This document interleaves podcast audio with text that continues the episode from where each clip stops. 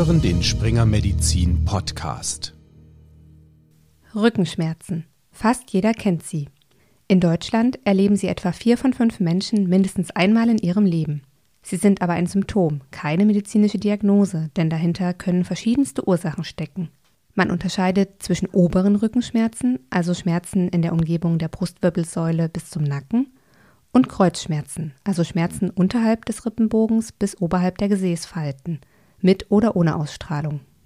Um letztere, also Kreuzschmerzen bzw. Lumbago oder auch lumbale Schmerzen genannt, soll es in dieser Folge gehen. Mein Name ist Alexandra Ulrich, ich bin Redakteurin bei springermedizin.de. Auf dem Gebiet der Rückenschmerzen kennt sich Professor Hans Raimund Kasser aus Mainz besonders gut aus. Er ist Facharzt für Orthopädie und Rheumatologie und ärztlicher Direktor und Chefarzt des DRK Schmerzzentrums Mainz. Mit ihm habe ich kürzlich telefoniert. Gehen wir zum Anfang den Weg, bis die Diagnose nicht spezifischer Kreuzschmerz feststeht, kurz einmal exemplarisch durch. Ein Patient bzw. eine Patientin stellt sich in der Praxis mit Schmerzen im unteren Rücken vor. Welche Fragen stellen Sie den Betroffenen dann? Zunächst einmal denke ich, ist es wichtig, haben Sie zum ersten Mal Rückenschmerz oder haben Sie schon früher mal Episoden gehabt oder haben Sie gar einen Dauerschmerz? Viele Patienten können sich gar nicht erinnern, dass sie doch schon mehrmals Rückenschmerzen hatten, haben das auch nicht so ernst genommen, sind auch nicht extra zum Arzt gegangen. Für uns ist das sehr wichtig. Umgekehrt kommt ein Patient mit 70 Jahren an und sagt, ich habe jetzt zum ersten Mal Rückenschmerz, dann ist das alarmierender, als wenn ein 50-Jähriger kommt und sagt, naja, ich habe seit fünf Jahren immer wieder mal nach dem Holzhacken Rückenschmerzen. Also es ist sehr wichtig zu wissen, wie häufig und wie oft ist dieser Rückenschmerz oder ist es eben ein einmaliges, erstmaliges Ereignis. Das Zweite, was einen jährlich interessiert, ist natürlich, wo ist der Schmerz? Das zeigt einem der Patienten auch meistens sofort. Und gibt es eine Ausstrahlung? Geht es also vom Rücken ins Bein? Oder geht es in die Leiste? Oder geht es vorne in den Bauchraum hinein? Und auch wie empfindet der Patient den Schmerz? Ist er mehr dumpf oder ist er mehr brennend, stechend? Auch das kann uns schon einen Hinweis geben. Handelt es sich vielleicht um eine Ausstrahlung, die einem Nerven entspricht? Oder ist es eben vielleicht eine rein muskuläre Ausstrahlung? Das nächste ist, dass man eben gezielt auch nach neurologischen Zeichen fragt. Also gibt es sensible Veränderungen, Taubheit oder gar auch Hypersensibilität, also Überempfindlichkeit zum Beispiel in der Stelle, wo es weh tut oder in die Ausstrahlung. Und gibt es vielleicht sogar eine Schwäche, eine Lähmung, die der Patient festgestellt hat, auch wenn sie nur leicht ist. Und das sind also Zeichen, neurologische Zeichen, die hier erfragt werden, weil das könnte ja ein Hinweis sein, dass eben eine Nervenschädigung auch vorliegt mit dem Rückenschmerz, wie sie zum Beispiel bei einem Bandscheibenvorfall, der auf einen Nerv drückt, oder auch bei einer spinalen Enge vorliegen kann. Was auch immer interessant ist, ist, was man den Patienten fragt, bei was sich der Schmerz verstärkt oder wie er sich bessert. Also wird es besser, wenn er sich hinlegt? Wird es besser, wenn er sich hinsetzt? Wird es schlimmer, wenn er geht? Oder ist es genau umgekehrt? Hat er Schmerzen nachts und tagsüber weniger? Wenn er zum Beispiel nachts in Ruhe Schmerzen hat, das ist im Grunde genommen alarmierender, als wenn er nur bei längerem Gehen Schmerzen hat. Und manchmal kann eben eine rheumatische oder entzündliche Erkrankung dahinter stecken, dass man also nachts in Ruhe trotzdem Rückenschmerzen hat. Und dann spielt natürlich eine Rolle die bisherige Therapie. Also man sollte sich durchaus alles erzählen lassen, was der Patient gemacht hat, auch wenn er zum Heilpraktiker gegangen ist, was er manchmal so ein bisschen verschweigt, oder aber wenn er vielleicht sogar früher beim Psychologen oder Psychiater war, man sollte schnell versuchen, hier ein Vertrauensverhältnis aufzubauen und das möglichst zu erfahren. Und wichtig sind dann eben auch die Erfahrungen, die der Patient mit dieser Therapie gemacht hat. Hatte zum Beispiel eine sehr schmerzhafte Spritze bekommen, dann wird man ihm nicht gleich als erstes eine Spritze anbieten. Oder wird das irgendwie einkalkulieren, auch mit Medikamenten, Nebenwirkungen, die er berichtet, dann weiß man auch, was er erlebt hat. Ob das repräsentativ ist oder nicht, lassen wir mal dahingestellt. Und last not least wird man sich natürlich auch unterhalten, was er für Nebenerkrankungen hat. Also ein Patient, der zuckerkrank ist, ein Patient, der am Bluthochdruck leidet, der vielleicht auch weitere Stoffwechselerkrankungen hat, zum Beispiel Harnsäureerhöhung, also eine Gicht und so weiter. Natürlich auch Herzerkrankungen, also alles das müssen wir wissen, weil das entweder den Rückenschmerz beeinflusst, auf jeden Fall aber auch für unsere therapeutische Entscheidung wichtig ist. Und natürlich so Fragen zum Lebenswandel und Sport und so weiter gehören natürlich auch dazu. Es ist natürlich ein Unterschied, wenn mir ein Patient sagt, er hat seit 40 Jahren oder noch nie Sport gemacht. Oder aber ob er sagt, er geht regelmäßig zum Sport und kann das jetzt nicht mehr so gut machen. Auch da kann man natürlich schon seine Schlüsse ziehen und auf den Patienten noch besser eingehen.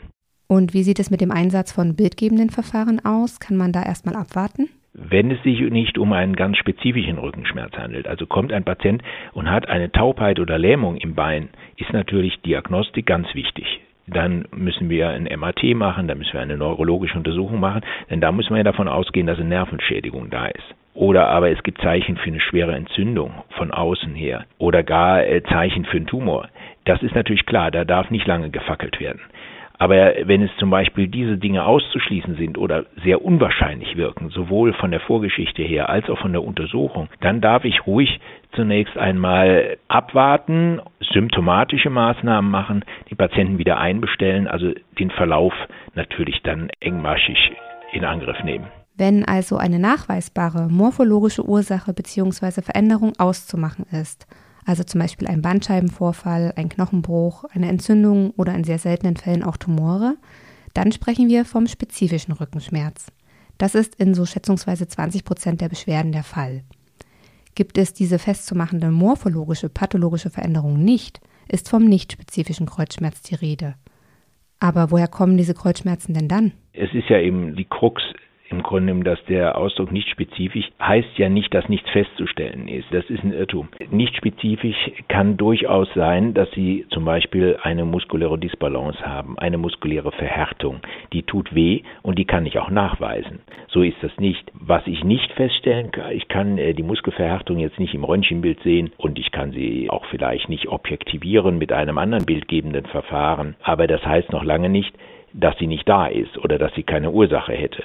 Also Funktionsstörung ist eigentlich das, der eigene, das ist eigentlich ein ganz wichtiger Begriff, weil er drückt alles das aus, was wir bei Rückenschmerzen wirklich zu einem großen Teil haben. Und das sind in der Regel muskuläre Verspannungen. Und das kennt man ja heute auch, die man ja dann auch krankengymnastisch angeht, die man angeht, auch mit der Triggerpunkttherapie.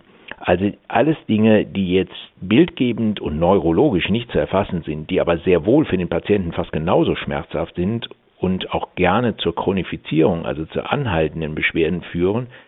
Je nach zeitlichem Verlauf kann man Kreuzschmerzen in akute Kreuzschmerzen, also kürzer als sechs Wochen, in subakute, also alles zwischen sechs und zwölf Wochen, und in chronische, also alles über zwölf Wochen Dauer unterscheiden. Akute, nicht spezifische Kreuzschmerzen bessern sich in vielen Fällen mit der Zeit von allein und brauchen keine spezifische Behandlung. Dennoch ist es wichtig, dass die Betroffenen den Prozess unterstützen. Was raten Sie Ihren PatientInnen? Gerade wenn wir diese Muskelfunktionsstörungen haben, die haben ja irgendeine Ursache, Fehlhaltung, Überforderung, Belastungsfehler und so weiter. Also wir denken uns jetzt zum Beispiel, was wir jetzt erleben im Homeoffice. Die Leute sitzen nicht an vernünftigen Schreibtischen irgendwo am Küchentisch und machen da ihre Sachen. Und das stundenlang oder überhaupt stundenlange Videokonferenzen. Das geht ja nicht ohne ab. Und diese einseitige Haltung, die sie vielleicht nicht gewöhnt sind, die ja auch wirklich schlecht ist, die führt zu Muskeldisbalancen. Das heißt, einige Muskeln werden verkürzt, wenn ich sitze, und einige Muskeln werden vielleicht sogar geschwächt, weil sie kaum noch benutzt werden. Und das zusammen führt letztlich auf die Dauer zu einem Ungleichgewicht zwischen der Muskelgruppe, die in die eine und der Gegenmuskelgruppe, die in die andere Richtung arbeitet. Und diese muskuläre Disbalance zum Beispiel kann dann wieder dazu führen, dass Fehlhaltungen entstehen und Fehlhaltungen letztlich äußern sich in Muskelverhärtungen, Muskelverkürzungen, entsprechenden Beschwerden. Es heißt, selbst wenn der Patient nur eine kleine Episode hat, sollte man die sehr ernst nehmen, denn es kann der Beginn einer Serie werden. Und meistens sind es ja wirklich harmlose Dinge, wie eben diese muskulären Dinge, die aber auf die Dauer, wenn sie nicht gedehnt werden, nicht behandelt werden, nicht durch Muskelübungen, überhaupt durch sportliche Aktivitäten entsprechend etwas getan wird dagegen, dann sich natürlich wieder melden bei nur ähnlichen Geschichten und dann auf einmal zu einem Dauerproblem werden. Bewegung ist also ein wichtiger Aspekt. Aber was genau heißt Bewegung denn eigentlich? Also welches Maß braucht es hier und kann man auch zu viel trainieren?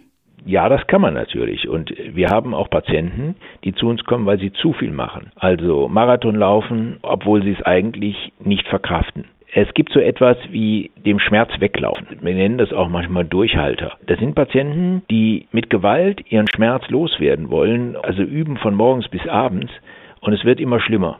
Das heißt, die sind schon verspannt, haben eine muskuläre Disbalance und durch ihre Übertrainierung wird es dann noch verspannter, das Ganze. Meistens sind sie auch vom Krampf fast vom Kopf her. Das heißt, sie sind im Grunde genommen verkopfte Trainer und tun sich also damit nichts Gutes. Es muss dabei keine Verletzung unbedingt passieren. Es reicht schon, wenn eine Muskulatur zu stark trainiert wird, zu einseitig insbesondere trainiert wird. Das ist ja meistens das Problem. Und das kann in der Tat dazu führen, dass es schlechter wird als vorher. Also ein ausgewogenes Training, ein Training, was auch meiner Person nahe kommt. Insbesondere wenn ich vier Wochen auf dem Sofa gesessen habe und trainiere dann voll auf, das kann nicht gut gehen. Das heißt also, jeder muss langsam aber sicher wieder den Weg finden oder Leute, die früher sehr sportlich waren, dann durch eine Erkrankung, vielleicht Wochen, Monate, ihren Sport nicht mehr ausüben können, können auch nicht sofort am ersten Tag wieder in ihr altes Trainingsregime zurückkehren. Sie müssen also auch anfangen, etwas langsam sich wieder in diese Sache hineinzubewegen. Andererseits, bei Funktionsstörungen ist Training und Bewegung das einzig Richtige, was man machen kann. Und da reicht es auch nicht einmal in der Woche was zu tun, sondern das muss man mindestens alle zwei Tage tun, um wieder freier zu werden. Also wenn kein Schaden vorliegt, wie zum Beispiel eine schwere Arthrose oder ein Bandscheibenvorfall, der auf den Nerv drückt oder eine Entzündung, die natürlich nicht zu stark jetzt trainiert werden darf und so weiter. Wenn das nicht vorliegt und das ausgeschlossen ist, kann ich bei einer Funktionsstörung durch Bewegung und durch Belastung schon einiges erreichen, aber eben stufenweise und am besten auch unter Aufsicht. Rückenschmerzen haben natürlich individuelle Folgen. Die schiere Menge an Menschen mit Rückenschmerzen wiederum hat aber auch sozioökonomische Bedeutung. Das ist natürlich nur einer von vielen Gründen, warum es gerade bei Rückenschmerzen besonders wichtig ist, eine Chronifizierung von Anfang an zu vermeiden. Aber wie geht das am besten? Gibt es zum Beispiel Risikofaktoren, die eine Chronifizierung begünstigen? Zunächst einmal äh, Schmerzen, die immer wieder kommen. Und wenn ich natürlich dann hingehe und diesen Schmerz ignoriere und immer weitermache mit Gewalt, so nach dem Motto, Indianer kennt keinen Schmerz und zieht das durch, dann habe ich auch die Gefahr, dass dieser Schmerz dauernd anhält, und das kennen ja viele, die so einen Tennisellbogen haben, der geht und geht nicht weg. Ja, und nachher ist er da, ohne dass sie was tun. Die brauchen gar nicht mehr Tennis zu spielen, dann ist er da. Also dann ist dieser Bereich, der da wehtut, diese Ansatzsehne, so gereizt, dass bei jeder kleinen Beweglichkeit das auftritt. Das heißt, also immer wieder vorkommende Reizungen. Andere Risikofaktoren sind zum Beispiel natürlich auch, wenn ich zum Beispiel auch mit einem Schmerz den überbewerte. Also auf der anderen Seite also anfange sofort zu schonen. Also was ich ja eben schon ansprach, dass man eben falsch aufgeklärt wird oder selbst zu viel Angst hat, sich selbst zu viel Sorgen macht oder vielleicht auch früher mal ein ganz schlechtes Erlebnis hatte durch eine Therapie und so weiter. Das heißt also, dieser Schmerz, wenn er auftritt, dass man dann erinnert wird an dieses schlechte Erlebnis und dass das dadurch führt, dass ich diesen Schmerz nicht mehr loswerde, weil er eben ein ganz großes Erinnerungsvermögen bei mir hervorruft. Das heißt also auch Kontextfaktoren können Schmerz modellieren, weil Schmerz ist etwas Subjektives. Schmerz ist bei Ihnen, bei mir unterschiedlich und wird eben auch geprägt von Vorerfahrungen, aber auch meiner emotionalen Einstellung dazu. Besonders wichtig ist die ärztliche Aufklärung und Beratung und das zu jedem Zeitpunkt der Erkrankung. Der bzw. die hauptverantwortlich Versorgende soll die Lotsenfunktion übernehmen. Das wiederum ist meist der Arzt bzw. die Ärztin der Erstkonsultation also meist entweder der Hausarzt bzw. die Hausärztin oder die fachärztlichen KollegInnen aus der Orthopädie bzw. physikalischen und rehabilitativen Medizin. So steht es zumindest in der Nationalen Versorgungsleitlinie, kurz NVL, zum nichtspezifischen Kreuzschmerz. Daran haben Sie, Professor Kasser, auch mitgewirkt. Dort wird weiterhin beschrieben, dass die Überzeugungen und Einstellungen der behandelnden ÄrztInnen einen großen Einfluss auf PatientInnen haben. Inwiefern, also was raten Sie KollegInnen in der Praxis bezüglich des richtigen Umgangs und Vorgehens? Ich glaube, dass man eben einmal dem Patienten gut zuhört, dass ich einen relativ breiten Eindruck von seinen Schmerzen bekomme, insbesondere dann, wenn er schon häufig Schmerzen hat. Das ist das Erste. Das Zweite ist natürlich, als Behandler sind meine Reaktionen auf diese Informationen natürlich auch für den Patienten der spitzt ja die Ohren, wie ich jetzt darauf reagiere. Also wenn ich jetzt katastrophisiere oder umgekehrt, wenn ich es verharmlose, beides wären Dinge, die den Patienten natürlich unruhig machen. Das Zweite, was immer dazugehört, neben dem guten Zuhören und der Anamnese und den gezielten Fragen, ist dann die klinische Untersuchung. Die körperliche Untersuchung beim Rückenschmerz ist ganz entscheidend. Ich muss sie natürlich auch beherrschen und interpretieren können. Das gilt nicht nur für die Frage neurologische Komplikationen, also Nervenschädigung und so weiter, die ja dann vielleicht sogar notfallmäßige Maßnahmen erfordern, sondern es gilt auch, dass man eben Funktionsstörungen erkennt und den Patienten damit letztlich auch beruhigen kann und ihm gute Tipps geben kann, Schlechtes Beispiel ist, wenn ein Patient mit Rückenschmerzen kommt, keine besondere spezifische Symptomatik aufweist, also sprich keine Nervenschädigung Verdacht hat, und ich mache sofort ein MRT, wo ich sicherlich sehr viele Informationen bekomme, aber im Grunde genommen bei einem Patienten über 30, 40 Jahren schon derartig viele degenerative Verschleißerscheinungen bei dem Patienten habe, dass es unheimlich schwierig ist, naja zu sagen, was ist denn jetzt wirklich die Ursache dafür. Viele Verschleißerscheinungen sind gutartig und lösen überhaupt keine Schmerzen auf. In dem Bild erscheinen sie aber. Und wenn man dann hingeht, ohne die Anamnese des Patienten zu kennen, ohne ihn klinisch untersucht zu haben, angrund dieser Bilder versucht, dem Patienten klarzumachen, woher der Schmerz kommt, dann kann das eine Katastrophe auslösen. Jeder von uns hat Bandscheibenvorwölbungen. Jeder von uns hat sogar Bandscheibenvorfälle. Solange sie nicht auf den Nerv drücken, sind sie im Prinzip irrelevant. Wenn ich aber einem Laien in einem radiologischen, vor einem Bild, vor einem MRT-Bild doziere, wie schön und wie schwierig und wie unangenehm dieser Bandscheibe aussieht, wie verschlissen die ist, ist der Patient natürlich wahnsinnig fixiert auf diesen Befund und wird in der Regel das so vor Augen haben, weil es so plastisch ist, dass er sich kaum noch bewegen will, weil er Angst hat, jetzt rutscht die Bandscheibe aber gleich in das Rückenmark hinein. Also wir müssen vermeiden, Patienten zu verängstigen mit Befunden, die nicht relevant sind. Das ist übrigens eine wirklich ganz schwierige Sache. Und deshalb sage ich immer, Patienten sollten über die Prognose oder auch die Diagnose eigentlich nur von Menschen aufgeklärt werden, die nicht nur Anamnese gut hinter sich gebracht haben mit dem Patienten, die vernünftig klinisch untersucht haben und die auch den radiologischen Befund demnach interpretieren. Das wäre die sicherste Sache, dass Patienten nicht einseitig nachher in eine falsche Richtung aufgeklärt werden. Zurück zu unseren imaginären PatientInnen. Denen geht es leider auch nach mehreren Wochen noch nicht besser. Der Rücken schmerzt immer noch. Mittlerweile sind wir also im Bereich der subakuten bis chronischen Kreuzschmerzen angekommen. Wie geht es nun weiter? Normalerweise geht ein Rückenschmerz eigentlich nach zwei, drei Wochen weg. Oder hat auf jeden Fall eine Tendenz, besser zu werden. Wenn das nicht der Fall ist oder wird sogar schlechter, muss ich den Patienten natürlich erneut untersuchen, meine Anamnese vielleicht noch ein bisschen aktualisieren und vielleicht dann, wenn ich es bisher noch nicht gemacht habe, vielleicht dann wirklich ein bildgebendes Verfahren einsetzen. Es gilt ja auch auszuschließen, dass was Schwerwiegendes dahinter steht. Wenn das verantwortet ist, und in den meisten Fällen ist nichts Gefährliches, dann gilt es natürlich noch einmal mit dem Patienten ein spezielles Programm nochmal durchzusprechen. Macht er wirklich genug Übungen oder wird es vielleicht trotz der Übungen nicht besser oder schlechter? Und dann muss ich natürlich auch so ein bisschen die Ohren spitzen. Gibt es vielleicht entweder andere Erkrankungen, die mit hineinspielen, die ich vielleicht noch nicht berücksichtigt habe? Vielleicht hat er eine Herzerkrankung und kann gar nicht trainieren, weil er außer Atem ständig gerät oder hat Asthma oder hat jetzt gerade eine allergische Reaktion. Oder aber hat er doch, das merkt man im Gespräch, Angst, befindet er sich in einer depressiven Verstimmung und wenn das vorliegt, muss ich das natürlich ein bisschen mit einkalkulieren. Entweder muss ich ihn noch besser aufklären, weil er vielleicht auch andere Meinungen gehört hat, also verunsichert ist. Und es ist nichts schlimmer als das, wenn das Vertrauen zwischen Behandler und Patient nicht mehr stimmt. Und wenn ich diesen Eindruck habe, dann muss ich auch durch eine Art Gespräch versuchen, dem Patienten wieder zu ihm zu versichern, dass es in dem Fall nichts Schlimmes ist, dass er aber was tun kann, aber wenn er nichts tut, dass es dann auch schlechter wird. Also ihn nochmal gut, aber konstruktiv sozusagen aufklären.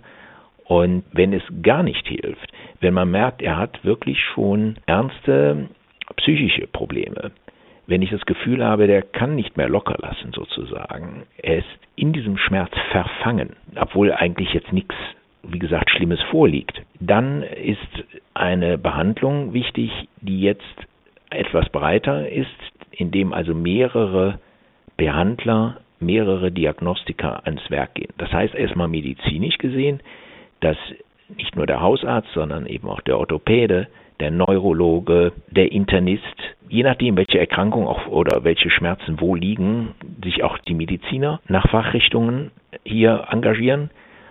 Und was besonders wichtig ist, dass man den Kreis auch öffnet für Psychotherapeuten, dass auch psychologische Dinge mit angesprochen werden und bewertet werden können. Viele Patienten haben große Angst davor, natürlich, dass sie in diese Psycho-Ecke geschoben werden. So nach dem Motto, mir glaubt ja keiner mehr, also denkt man natürlich, ich sei psychisch. Besonders gefährlich ist diese Situation dann, wenn man sagt, also wir haben alles durchuntersucht, aber wissen Sie, Sie haben nichts. Dann kommt der Patient sozusagen in eine Sackgasse hinein, in der er sich legitimieren muss, warum er Schmerzen hat.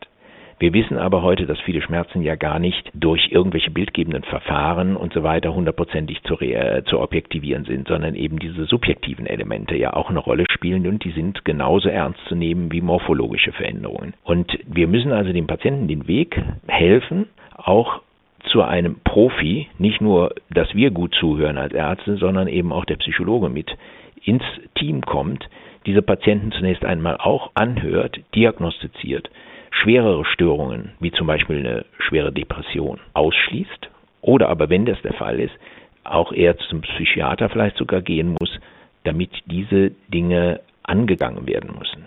Wir nennen das ja interdisziplinäres multimodales Assessment. Das heißt, erstmal wird eine Diagnostik gemacht von verschiedenen Fachrichtungen. Auch der Physiotherapeut kann da durchaus dazugehören. Und diese Fachrichtungen untereinander schauen sich den Patienten ab, stimmen sich zusammen ab und besprechen es auch gemeinsam mit dem Patienten. Daraus kann sich ergeben, dass der Patient vielleicht eine etwas andere Therapie beim Hausarzt bekommt, dass er vielleicht sogar ein vertieftes Gespräch beim Psychologen bekommt oder dass er sogar eine interdisziplinäre multimodale Behandlung bekommt. Das heißt, er wird von den besagten medizinischen Fachgebieten plus Psychologe plus Physiotherapeut sozusagen als auf jeden Fall Kerntruppe behandelt gleichzeitig in einer Tagesklinik vielleicht auch sogar noch in einem ambulanten Setting. Sowas ist heute noch sehr schwer möglich, weil es nicht gut vergütet wird, aber möglich ist es. Oder eben auch sogar stationär.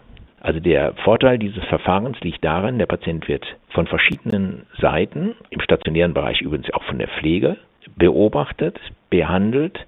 Diese ganzen Behandler arbeiten gemeinsam, synchron, wenn man so will, sprechen sich fast jeden zweiten Tag ab und durchaus aber nicht im Geheimen, sondern mit dem Patienten zusammen sodass für ihn eine sehr ganz transparente Situation entsteht, in dem auch psychologische Sachen, die vielleicht aufgetreten sind, durchaus angesprochen werden können, neben den körperlichen Befunden. Und es ist häufig so, dass wenn Sie längere Zeit Schmerzen haben, Sie sich natürlich auch psychisch verändern. Die Stimmung ist nicht mehr da, Sie haben nicht mehr das Selbstbewusstsein und Sie haben auch Angst, wie es weitergeht. Das ist ja keine psychiatrische Erkrankung, sondern das ist schlicht und ergreifend sogar sehr menschlich, dass dem so ist. Aber wir dürfen es nicht außer Acht lassen, wenn wir Patienten insbesondere mit chronischen Schmerzen behandeln. So ein multimodaler Ansatz klingt sehr vielversprechend. Aber wie sieht denn die Realität aus? Wird dieser Ansatz oft genug umgesetzt? Ich meine, dass es zu spät umgesetzt wird. Wir haben sicherlich schon viele Zentren, die das machen. Und multimodal heißt ja nicht, um das nochmal zu sagen, alles Mögliche zu machen. Jeden Tag eine neue Spritze oder ein neues Medikament einzusetzen, sondern multimodal und deshalb setze ich sehr gern den Begriff interdisziplinär dazu. Also multimodal, wir haben verschiedene Möglichkeiten, wir haben verschiedene Methoden, aber sie geschehen interdisziplinär. Das heißt, nicht nur eine Fachrichtung arbeitet mit dem Patienten, sondern eben gerade das Interessante ist medizinisch, psychologisch und physiotherapeutisch. Das ist so der Klassiker, gerade beim Rückenschmerz. Und das finden Sie in Deutschland schon als Tagesklinik, also morgens kommen, abends nach Hause als stationäre Einheit, wo die Patienten so etwa zwei, drei Wochen verbleiben, weil es noch intensiver ist. Und sie können es auch versuchen ambulant, aber meistens klappt das ganz schlecht, alle Behandler ambulant mit dem Patienten unter einen Hut zu kriegen. Und insofern müssen die meisten Patienten dann doch tagesklinisch oder stationär behandelt werden. Da gibt es sicherlich noch Defizite. In manchen Regionen haben wir das zu wenig. Aber ein Problem stellt auch dar, dass die Patienten zu spät überwiesen werden. Das heißt, wenn der Schmerz jahrelang wie sozusagen chronifiziert ist, dass man dann erst auf die Idee kommt zu sagen, vielleicht wäre es ganz gut, der wird mal interdisziplinär multimodal behandelt. Natürlich ist es besser als gar nichts, aber besser wäre es, er wird so früh geschickt, wenn man merkt, also ich kann mir die Beschwerden nicht mehr so ganz klar erklären, der Patient auch nicht. er wird psychisch auf jeden Fall auffällig. In dem Moment, spätestens dann, gehört so eine Behandlung hinein. Die multimodale und interdisziplinäre Therapie ist zwar irgendwann vorbei, doch damit hört es nicht auf, Stichwort Nachsorge. Welche Ziele sollten mit einer guten Nachsorge avisiert werden und wie sieht eine gute Nachsorge überhaupt aus? Also ich denke, die Nachsorge muss schon beginnen bei der Therapie. Also wenn ich zum Beispiel mir jetzt vorstelle, eine interdisziplinäre multimodale Schmerztherapie, die sehr, sehr intensiv ist, zweieinhalb Wochen, das ist nicht viel, aber für die Patienten ja schon eine ganz schön lange Zeit. In dieser Zeit muss schon der Grundstein gelegt werden, dass der Patient erstens verstanden hat, worum es geht. Dass er zum Beispiel weiß, diese Übungen sind gut, diese sind weniger gut, diese Verhaltensmaßnahmen ständig, sage ich jetzt mal, am Schreibtisch hängen und nichts tun, das ist ungünstig. Ich muss zwischendurch vielleicht meinen Nacken ein wenig dehnen und beugen und bewegen, wenn ich immer vor dem Computer sitze. Also von vornherein muss klar sein, er muss verstehen, warum er diese Schmerzen hat und warum er sie natürlich auch immer wieder bekommt. Und nicht jetzt glauben, es ist nur meine degenerative Wirbelsäule, so nach dem Motto, da kann ich ja eh nichts gegen tun. Also er muss verstanden haben, dass er was tun kann und was er tun kann. Und es muss auch auf sein persönliches Umfeld natürlich abgestellt sein. Wir können nicht jeden in die Rente schicken, nur weil er einen Beruf hat, der vielleicht für seinen Rückenschmerz ungünstig ist, sondern wir müssen versuchen, in seinem Bereich, den er ja auch vielleicht gerne beruflich ausübt, was er tun kann, damit er arbeitsfähig bleibt. Und diese Aspekte müssen also mit hinein. Das heißt, der Patient sollte eigentlich am Ende eines solchen interdisziplinären Programms, was ja aktive Therapie fördert, das ist, geht nicht um Fangomassage, sondern es geht um aktive Therapie, selbst Übungen machen, selbst aktiv werden. Wenn er da rauskommt, dass er eben ein kleines Programm hat, was er weitermachen kann. Und wir können feststellen, wir monitoren unsere Patienten bei Entlassung und auch nochmal ein Vierteljahr später oder ein halbes Jahr später, dass viele noch viel besser werden, ein halbes Jahr nach der Behandlung, als bei der Entlassung.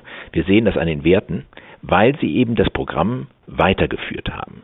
Das kann natürlich nicht jeder und nicht jeder hat diese Disziplin, aber wenn man verstanden hat in diesem Aufenthalt, wie erfolgreich man sein kann, was man verbessern kann, Viele Patienten kommen ja mit dem Ratschlag, also bei ihnen ist eh nichts mehr zu machen. Oder bewegen Sie sich besser nicht, sonst landen Sie später im Rollstuhl. Alles solche Sprüche. Wenn die lernen hier wieder, dass sie sich sehr wohl wieder bewegen können, dieses Erfolgserlebnis trägt diese Patienten weiter und führt auch dazu, dass sie psychisch wie auch physisch auf jeden Fall selbstständig weiter arbeiten können. Das heißt, wir müssen sie eigentlich selbstständiger machen.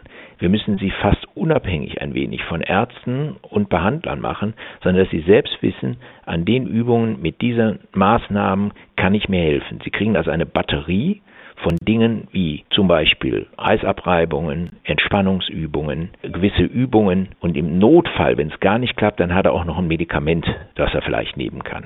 Aber nicht umgekehrt dass er sich selbst ein wenig helfen kann und nicht, wenn der Schmerz wieder kommt, in sozusagen auf einmal in eine Verzweiflung verfällt und katastrophisiert und sagt, jetzt geht's wieder los, jetzt geht die ganze Geschichte wieder los. Also gute Aufklärung, ein gutes Programm, gute Motivation, und natürlich, klar, die ersten kleinen Erfolgserlebnisse, das muss in der multimodalen Schmerztherapie schon vermittelt werden. Abschließend noch die Frage nach der Prognose. Wie groß sind denn die Chancen auf komplette Besserung im Durchschnitt und wie hoch ist die Wiedervorstellungsrate? Also ich denke, es ist wichtig für Patienten, die lange Schmerzen haben und chronische Schmerzen haben. Da wollen wir uns nicht der Illusion hingeben, dass die nun für immer geheilt sind. Es liegt in der Natur der chronischen Erkrankung schlicht und ergreifend, dass chronische Erkrankungen im Grunde genommen ein Leben lang den Patienten in irgendeiner Form begleiten. Er muss sich darauf einstellen, er muss sie akzeptieren. Ich glaube, das ist ganz wichtig. Aber er darf sie natürlich nicht in dem Sinne akzeptieren, dass er dann meint, ich kann nichts mehr tun und es wird immer schlechter oder es wird nie besser, ob ich was tue oder nicht. Genau diese Einstellung wäre natürlich ganz schlecht. Die Einstellung ist aber ganz wichtig für die Prognose. Und das ist natürlich auch wichtig, dass wir ihm das positiv vermitteln aber nicht in einer Form, die unrealistisch ist. Wenn er nämlich feststellt, dass die Versprechungen, die wir ihm gemacht haben, nicht funktionieren, ist ja das Vertrauensverhältnis weg und dann ist die Motivation natürlich auch begraben. Also Prognose ist gerade bei solchen nicht spezifischen Rückenschmerzen natürlich eigentlich ganz gut, wenn wir die Ziele nicht zu hoch stellen. Wenn einer jahrelang Schmerzen hat, Schmerzstärke 8 von 10, dann kann ich nicht zu ihm hingehen und sagen, nach dem Aufenthalt gehen Sie auf Schmerzstärke 0 oder das ist unser Ziel sondern ich würde es als Erfolg betrachten, wenn sein Schmerz um 30 Prozent besser werden und dann ihm sagen, stufenweise kommen wir auch noch ein bisschen weiter. Aber ich würde ihm gleich sagen, es bleiben gewisse Beschwerden sehr wahrscheinlich übrig. Aber der Unterschied ist jetzt, dass du mit diesen Restbeschwerden viel besser umgehen kannst und eben weiter dich nicht sozial zurückziehst, sondern wieder leichte Sportarten, die dir liegen und die dazu passen, wieder aufnimmst und auch deine gesellschaftlichen Aktivitäten wieder aufnehmen kannst. Das heißt also, die Prognose ist sehr stark abhängig von psychosozialen Gesichtspunkten. Und anders sieht die Situation natürlich jetzt aus, bei einem Rückenschmerz durch einen schweren Tumor bedingt ist. Aber auch hier gelten ähnliche Situationen. Auch hier gilt es durch realistische, aber auch zum Teil hoffnungsstärkende Methoden, dem Patienten zu helfen. Nichts schlimmer ist als der Spruch des Arztes oder auch des Therapeuten, hier kann man nichts mehr machen. Erstens stimmt das nicht, das gibt es gar nicht. Es gibt immer etwas zu machen und wenn es die Einstellung vom Kopf her ist. Und zweitens ist es für den Patienten natürlich die äh, schlimmste Botschaft, äh, die man ihm nur mitteilen kann. Damit sind wir am Ende dieser Episode angekommen. Vielen Dank, Professor Kasser, für die vielen Infos. In den Show Notes bzw. Details zur Episode auf springermedizin.de finden Sie wie immer weiterführende Informationen zum Thema. Das ist vor allem für die ärztlichen HörerInnen und medizinisches Fachpersonal interessant. Damit bis zum nächsten Mal. Tschüss und bleiben Sie gesund.